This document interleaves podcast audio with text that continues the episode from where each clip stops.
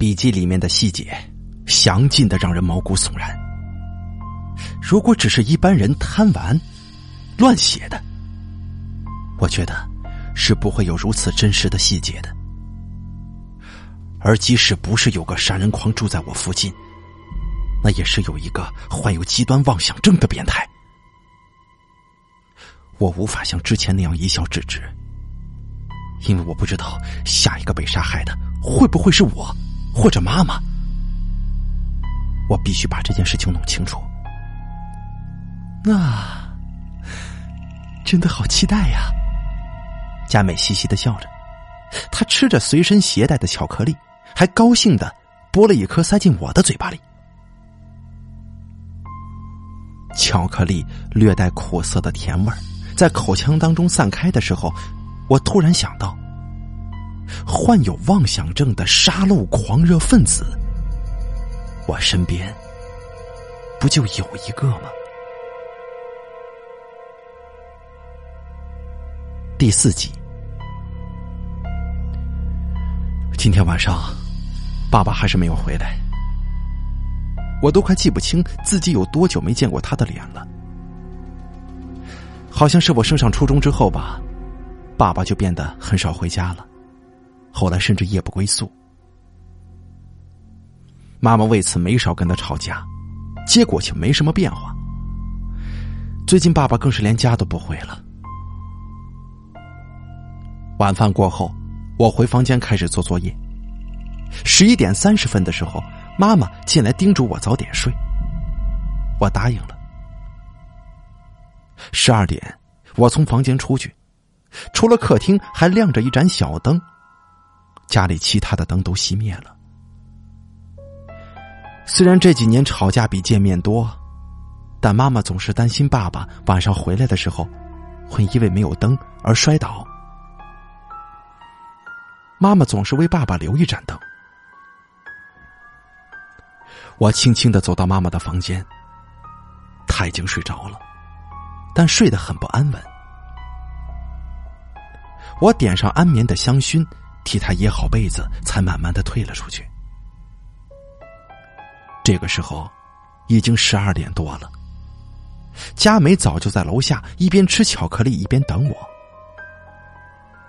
眼前是两栋九层高的旧楼，把人切成一块块的残忍凶手，就在其中一栋里。喂，你这么晚出来，没关系吗？我问道：“哼，因为妈妈跟叔叔去约会了嘛，有可能一整晚都不回来呢。”佳美朝我眨了眨眼睛，用夜魔女士的笑容回答我：“阿言，下次四个人一起去吃饭吧，叔叔一定不会反对的。”我不喜欢这个话题，因为内心当中又涌起了烦躁的感觉。那种感觉就像是一匹渴望挣脱缰绳的野马，就快要不顾一切的狂奔。太低的楼层不会受到霓虹灯的影响，由于在下方仰视的角度，车祸现场也不一定能看得很清楚。所以我想啊，起码是五楼以上的住户才对。我怎么说着？我们决定从佳美住的大楼开始。我跟着他进入了昏暗的大楼内，楼道里静悄悄的，阳光从楼道气窗里射了进来，灰尘宁静的漂浮着，每家每户都紧紧的关闭着大门。我很好奇，佳美要怎么调查这些房子呢？据佳美所说，五六楼的住户她都认识。没有独居的外地人，也没有跟他同校的人。七楼有一间古怪的房间，他从来没有见过住在那里的人。而且七楼有一个年纪跟他相仿的男生，但是他出门很早，个性内向，佳美一次都没遇见过他。如此一来，就能把目标锁定在七楼。我们站在一扇锈迹斑斑的门前，不是常见的那种不锈钢防盗门，而是很老旧的普通铁门。铁门内是一道破旧的木门，光看着就给人一种鬼屋的阴森感。佳美突然抓住我的手，她的肌肤触感很好，通过肌肤相接触传来的体温，让我一下子就呆住了。他拉着我趴在地上，映入眼帘的是一条门缝。适应了黑暗的眼睛可以依稀看见里面简单的摆放着家具。佳美打算做些什么呢？我疑惑的看着他，他贴在我的耳边，用很轻很轻的声音说：“搞不好，凶手会回来呀。”我翻了翻白眼，这种守株待兔的行为太愚蠢了。我不认为一个已经处理好犯罪现场的凶手还会回来，这太冒险了。不过，这个凶手是个变态，也许会因为想回味杀戮带来的快感而重回现场呢。一双绿莹莹的眼睛突然出现在我们面前，那是一只猫，它趴伏在地板上观察我们，透彻的瞳孔上倒映着我跟佳美惊愕的脸。佳美爬起来说道：“不是这家，笔记本上没有记载邻居养了猫啊。”这个时候，楼道里响起了高跟鞋的声音，还有皮鞋摩擦地面的声音，在空旷安静的楼道里显得分外清晰。哎呀，是妈妈的高跟鞋的声音，她回来了！佳美赶紧拉着我往上跑。我们是瞒着父母偷偷做坏事的小孩此刻都十分紧张。佳美住在八楼，她正以最快的速度打开家门。阿言，你也一起躲到我家里来吧，你可以睡在我房间里啊。他说这句话的时候，显得非常高兴，甚至比找到尸体还高兴呢。我断然拒绝了。哦，我躲在九楼就行了，等你妈妈进屋之后，我再偷偷离开。啊！高跟鞋的声音越来越响亮了。佳美把门打开，他就站在门前，僵硬的看着我。但我转过身，要往上一层楼走。阿言，你不能拒绝我！佳美像是一头发怒的小兽一般，低声的喝道：“她的脸。”有些扭曲，我坚定的说：“我是不会进你家的。”这个故意跟我的家布置的一模一样的房间，光是想着踏进去，我都会有一种被吞噬的感觉。高跟鞋的声音近在耳边，甚至还能闻到女人身上的香水味道。佳美。握着门把手站在门前，她死死的瞪着我，表情变得非常可怕。我不是没见过他这样的表情，这代表他很不高兴。通常，他的不高兴会带来的是很不好的后果。但是我坚持站在楼梯上，对他回以同样的目光。来人已经上到了七楼。佳美不再坚持了，她阴恻恻的瞪了我一眼，悄然迅速的关上了家门。我松了口气，一秒也不敢耽搁，极快的并且安静的窜上九楼。我的身影刚刚消失在转角，回来的女人跟男人便已经站到了门前。他们不会发现黑暗的角落，我正在偷偷的窥视他们。我认识那个男人的背影，是爸爸，跟佳美的妈妈在交往的男人是我的爸爸。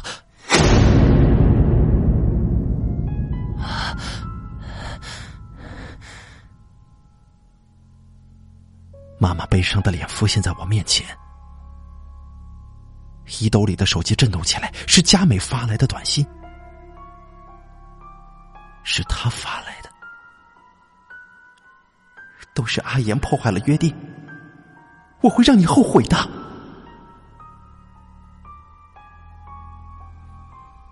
唉，佳美对我，就好像是小孩子。总希望心爱的玩具一直停留在自己的视线内，如同阴魂不散的幽灵一般站在阳台上的佳美，全身仿佛被看不见的黑色屏障所包围，散发着侵略跟占领的强烈情感。他的偏执跟独占欲已经完全超出普通人的范围，这是由于他母亲的溺爱所致的。这个母亲从来不会拒绝女儿的要求，不论女儿做出什么事情，她都会找到最善良、最无害的理由。即使在佳美把亲生父亲的耳朵咬掉的时候，她都没有责怪过佳美，反而认为那是教导佳美不要抢别人玩具的丈夫的错。当被女儿咬掉一只耳朵的男人强烈建议把女儿送进特别的治疗机构的时候，佳美的母亲却拒绝了。那个美丽的女人对自己的女儿有着圣母一般慈悲的心，她坚定的认为，只要给佳美无尽的爱，就能够治好她。无法忍受这种疯狂的男人，终于跟他离婚了。而更可怕的是，佳美的母亲对全然不相干的我提出了同样的要求。这就等于要我一辈子充当佳美的玩具。这就是笼罩我整个人生的巨大阴影。可是偏偏佳美有着让我无法拒绝她的把柄。那是在。我装上窗帘之后的一个月了，在放学的路上，佳美突然对我说：“我拜托妈妈，让我跟阿言成为了兄妹呢。”妈妈答应了，真是高兴啊！哦，是吗？好厉害啊！我随口敷衍着，懒得应付他。那个时候，我只把这个当做他的胡言乱语。没有血缘关系，怎么可能成为兄妹嘛？简直就是异想天开。可是我没想过，还有让我爸爸与妈妈离婚，再与佳美的母亲结婚这种办法。那之后没多久，爸爸开始频繁加班、出差，家里的争吵变多，妈妈变得越来越不开心。过去幸福的一家三口不复存在。我的家被毁了，我不得不去请求佳美不要这么做。佳美说：“如果阿言以后什么都听我的，不拒绝我的话，那我就让妈妈不答应叔叔的求婚就好了。但如果阿言不能遵守这个约定的话，我答应，我答应，我什么都答应。我想也不想的就说出来了。”佳美就像是个得到了糖果的孩子，又像是看到心仪的猎物自投罗网的母蜘蛛。他往两边咧开的红润嘴唇之下是白森森的牙齿。那，咱们来做一个约定的仪式吧。他点了点自己的嘴唇，一脸无害的看着我。我硬着头皮搂过他的腰。低下头，那时候的佳美露出了非常愉悦的笑容。想到这里，我又开始后悔我所做出的反抗。佳美非常不高兴，她一定会报复的，就像是小孩子教育不听话的宠物一般，她将会给予我严厉的处罚。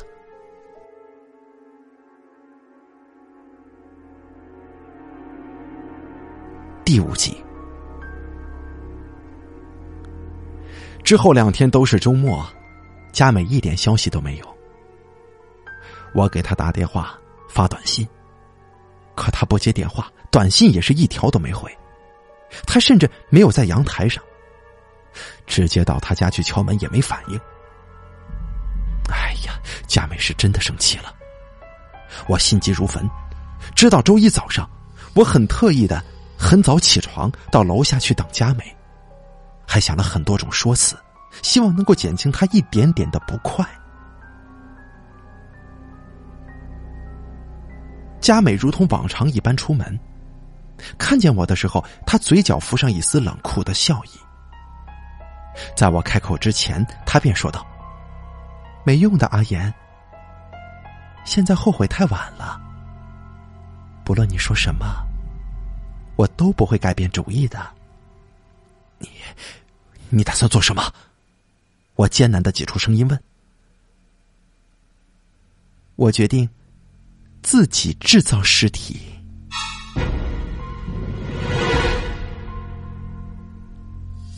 佳美对我面露笑容，宛如纯真的少女，而在我眼里看来，却像是魔女的狞笑。她接着说：“笔记的主人。”在最后写下了一个还没实行的杀人方法。你说，如果我按照那个方法杀掉阿姨，咱们是不是马上就能够成为兄妹呢？啊啊！你惊讶、恐惧、愤怒，总之，此刻我一句话都说不出来。佳美装作遗憾的样子说：“如果你把笔记看完，就会知道。可是现在我不会告诉你了。这是对不与我有共同爱好的你，你的惩罚。”佳美说完，也不等我就走了。我想笔记一直放在我这里，我连忙找了出来。翻到最后一页一看，最后的那几页已经被撕走了。我待在原地，不知道过了多久，突然有人从后面叫我，那个声音很像是妈妈。我吓了一跳，赶紧回头一看，却是佳美的母亲。总是不情愿，我还是礼貌的打了声招呼。为了掩盖自己的不自然，我故意找了其他话题。我还以为是我妈在叫我呢。佳美的妈妈掩着嘴唇笑了，说起来呀，你爸爸也说过我的声音跟你的妈妈挺像的，这样以后我成了你的新妈妈，你也能够比较习惯呢。这显然不是一个很好的话题，我感觉糟糕透了。佳美的妈妈递给我一个非常精美的盒子。是以昂贵跟美味著称的手工巧克力品牌。这个呀是送给你妈妈的，一直以来给他添了不少麻烦。这个就当是我小小的赔礼吧。不过，这一切应该快结束了。我准备答应你爸爸。佳美这几天呢跟我说了很多，我很高兴，她终于下定决心让我们成为幸福的一家人。佳美的母亲露出美丽的笑容。我不知道自己怎么接过那盒巧克力的。回过神来的时候，佳美的母亲已经走出很远了。妈妈所承受那么多的痛苦，就指着这一盒巧克力吗？我咬咬牙，下定决心追上去。伯母，你等等，我。回到学校，已经错过了第一堂课。还好，我平常也算是循规蹈矩，成绩也算不差，所以在听说我家里有点事情之后，老师也就放了我一马。在走廊上遇见佳美的时候，她故意别开脸不看我。跟我同行的朋友见状就取笑我：“ 哟，你们这吵架了？”这么可爱的女朋友，你不知道珍惜吗？你可怜可怜我们这些光棍啊！你他妈的，要是知道他的本性，就不会可惜了。我无奈的想，看我面有难色，朋友就主动给我提了个建议。这时候啊，要送一些他喜欢的东西给他，越贵越好，讨他欢心。等他高兴了，再用甜言蜜语哄一哄，不就行了吗？可是他根本就不愿意见我呀，而且我也没准备礼物啊。我说道。朋友把手搭在我的肩上，把我拉到一边，鬼鬼祟祟的说：“这个时候啊，你呢就需要好兄弟了吗？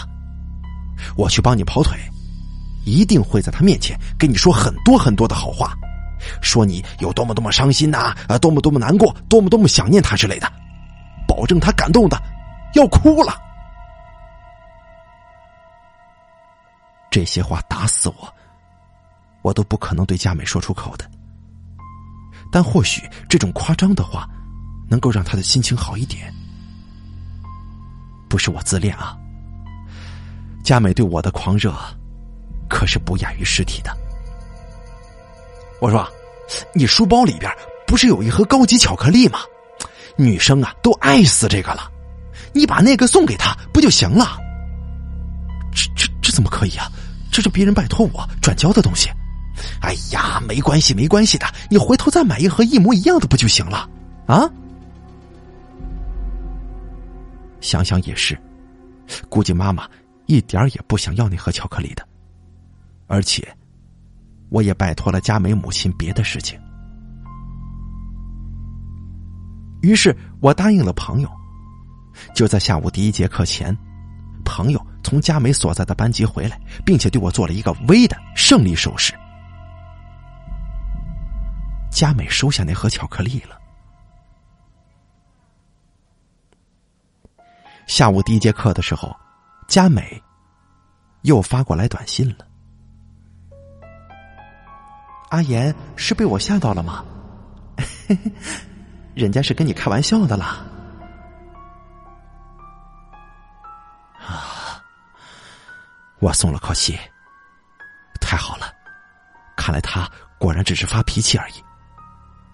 可我还是有些不安，脑海里一直有个声音在质问：我认识的佳美，真的就会这么轻易的原谅我对她的反抗吗？放学之后，我去找佳美，却被告知她请了假早退了，我心中的不安感更强烈了。佳美真的会按照笔记本上所写的事情去做吗？他真的打算杀死我妈妈吗？当天晚修进行一半的时候，我的大脑已经乱成一片了，心里有什么在催促我快些回去。我实在无法再继续待在教室了。看了看手表，发现时间已经差不多了。家里的客厅亮着灯，厨房里飘出食物的香味。桌子上摆着丰富的菜色，理所当然的都是爸爸爱吃的菜。我问道：“好丰盛啊，现在才吃，不会有点太晚吗？”难得大家一起吃饭呢。啊，爸爸，爸爸也会回来吗？是啊，他答应我今天晚上一定会回来的。知道你还想着他，他也很高兴呢。刚说完，门铃就响了。会是爸爸吗？我一边这么想着，一边走过去开门。门廊的灯不知为何没亮，我的眼睛一瞬间无法适应黑暗。隔着防盗门根本看不清外面有没有人，于是我把防盗门也打开了。家。眼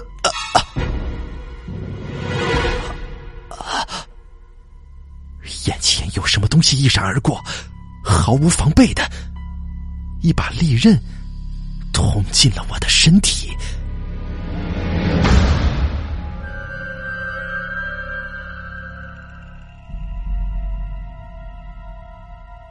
时间被无限拉长，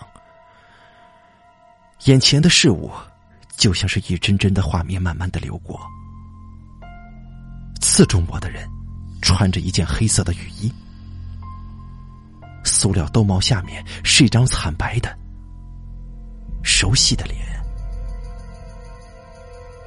是佳美，而我竟然一点都不觉得奇怪。难怪我刚才没看见他，因为他与黑暗已经融为一体了。我无力的倒在地上，鲜血快速的涌出。佳美的动作非常快，她随着我倒地的身体一起进了屋，并且带上了门。他伸手想捂住我的伤口，他难以置信的喃喃低语：“为为什么？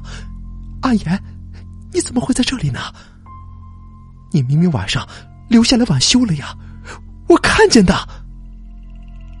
原来佳美一直在监视我的行动，大概是确认我留下来晚修之后，她才开始今晚的行动。可惜呀，她走的太早了，不知道我提前离开了。我痛的说不出话来。佳美非常紧张，她最近的情绪已经非常不稳定了，现在更是变本加厉。她瞳孔紧缩，不断的自言自语：“都是那个女人不好，对，是她不好。杀了她！我要杀了她！我要杀了她！”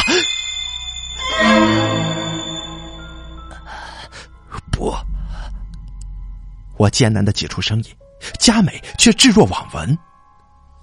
小妍，怎么了？厨房里传出熟悉的声音。佳美的身体猛然一震，从我身上把刀拔出来。那一瞬间，血液喷涌而出，我疼得几乎晕死过去。大量的血液从我身体里流走，蔓延在地板上。佳美飞快的关掉电闸，房间里顿时一片漆黑。他躲到了沙发后面。从我倒下的角度，可以借助窗外的微弱灯光，看见他双手紧握刀柄，蓄势待发。佳美，佳美，不，不要！我发出哀求的声音，可是佳美双眼通红。误伤我的打击让他陷入了失控的状态，他满脑子只剩下杀掉目标这个念头。怎么了？怎么这么黑呢？房间里的人走了出来，这个时候，佳美宛如箭一般从沙发后面窜出来，她低着头冲出来，像是百米冲刺的姿势。在冲力的作用之下，刀子完全捅进了对方的身体，对方只是发出一声短促的气音。佳美又快速的抽出刀子，又再捅进去，一刀又一刀，仿佛不知疲倦似的。我满耳都是刀刃刺穿肉体的声音，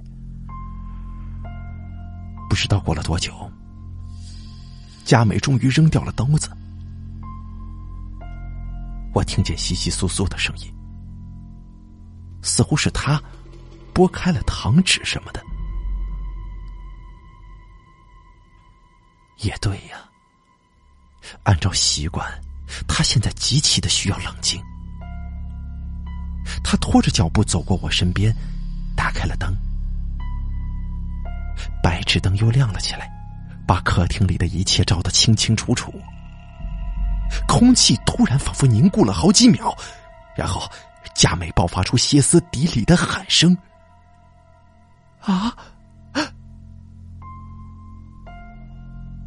如果身体不是那么痛的话，我想。”我会畅快淋漓的大笑起来的，我一定会的。佳美杀掉的是他的母亲，那个女人倒在血泊当中，双目圆瞪。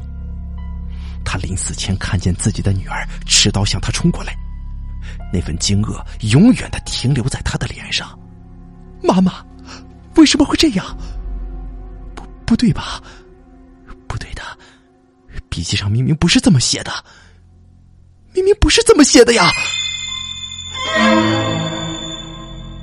佳美发狂似的扑到他母亲的尸体上，大哭着摇晃那具千疮百孔的身体。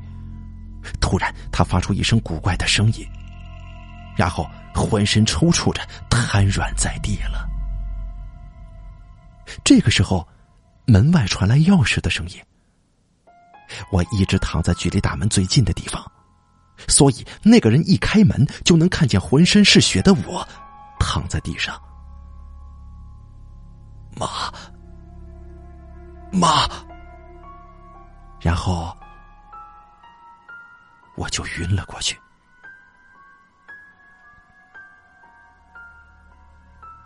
第六集，出差回来的妈妈马上报了警。这件事情的结果是佳美的母亲身中数十刀，当场死亡。而佳美则是因为服食了神经性药物，引发了强烈中毒反应。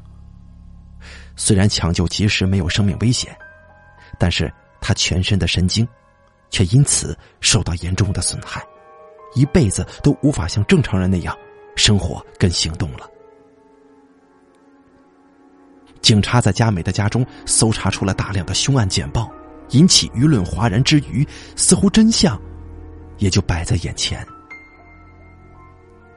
而让佳美变成这样的神经性药物，是掺在她带在身边的巧克力里的。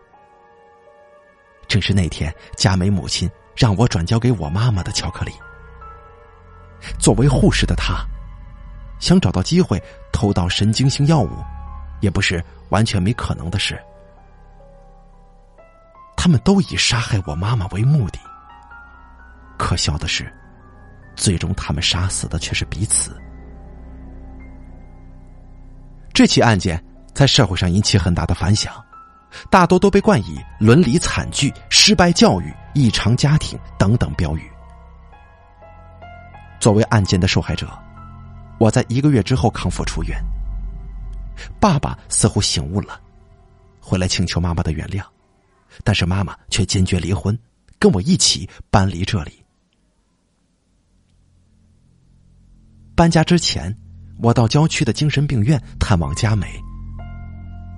她被关在单人的监护病房，被皮带拘束在床上，嘴里塞着口钱。带路的看护说，她的情绪极度不稳定，有暴力跟自杀的倾向。我婉言谢绝了看护的陪同，独自走进了佳美的病房。看到我进来，佳美似乎露出了激动的神情。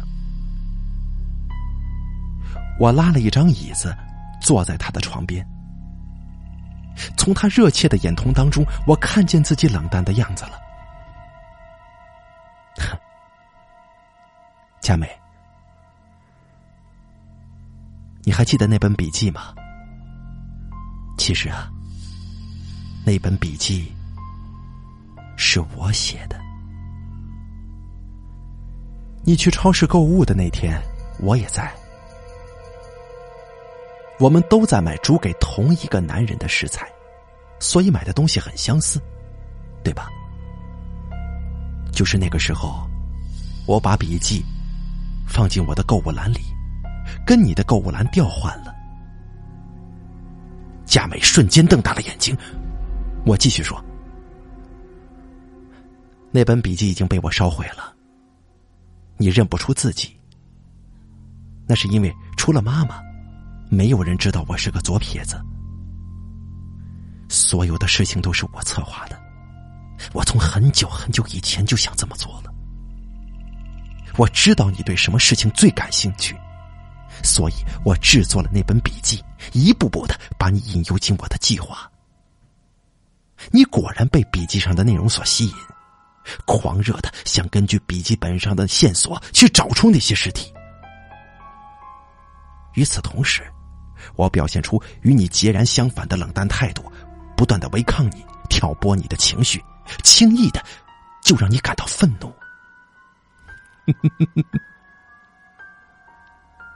我得意的笑了，佳美的表情让我十分满足。我接着说：“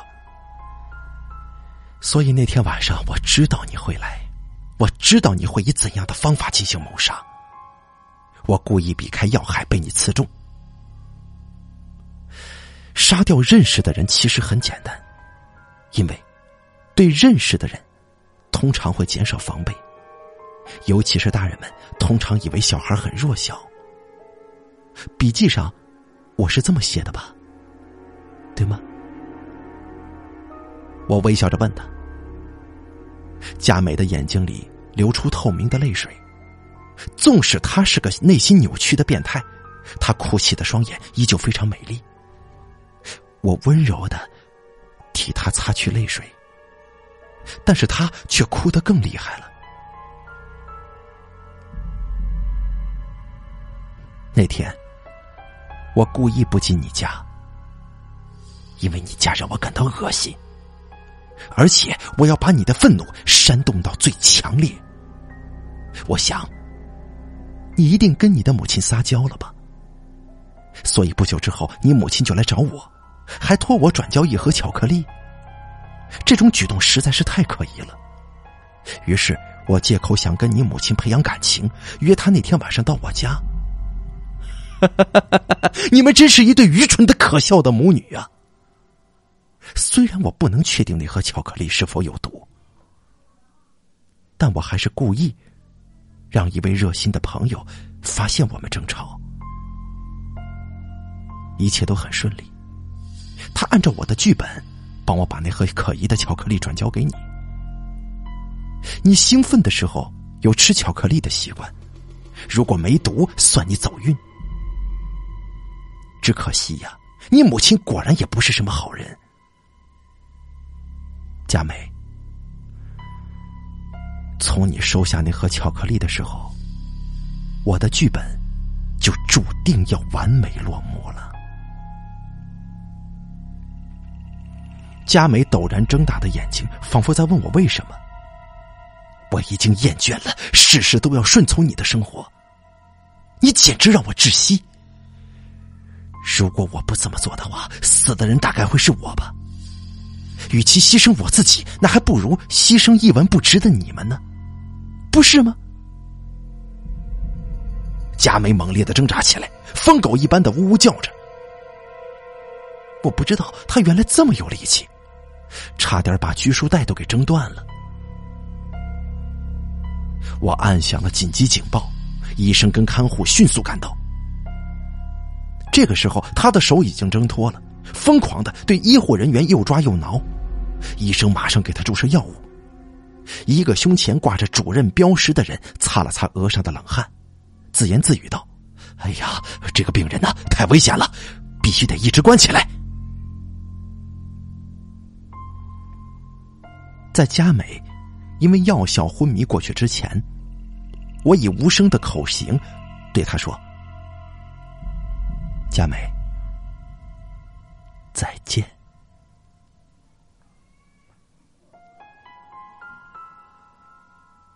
我回到住了十几年的大楼下面，搬家公司的车子已经来了。妈妈指挥着一切，忙得满头大汗，但看起来一身轻松。一个男人从我住的大楼里下来，是我家隔壁房子的业主。他跟妈妈友好的道别，一边抱怨像我们这么好的邻居，真的是很难找了。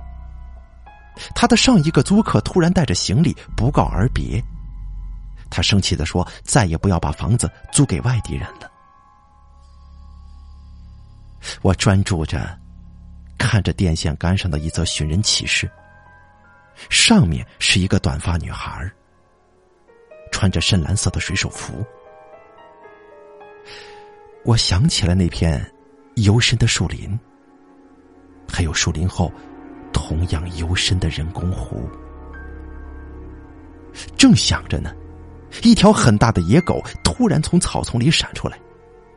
旁边的人看到它，都露出害怕的神色，但是它并没有对我摆出凶狠的姿态，甚至示好的朝我摇起了尾巴。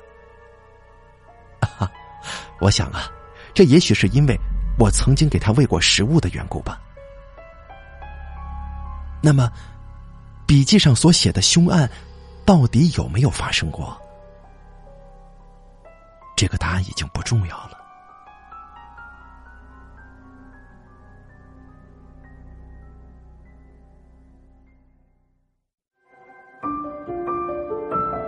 本期故事演播完毕，想要了解大凯更多的精彩内容，敬请关注。微信公众账号“大凯说”。感谢您的收听。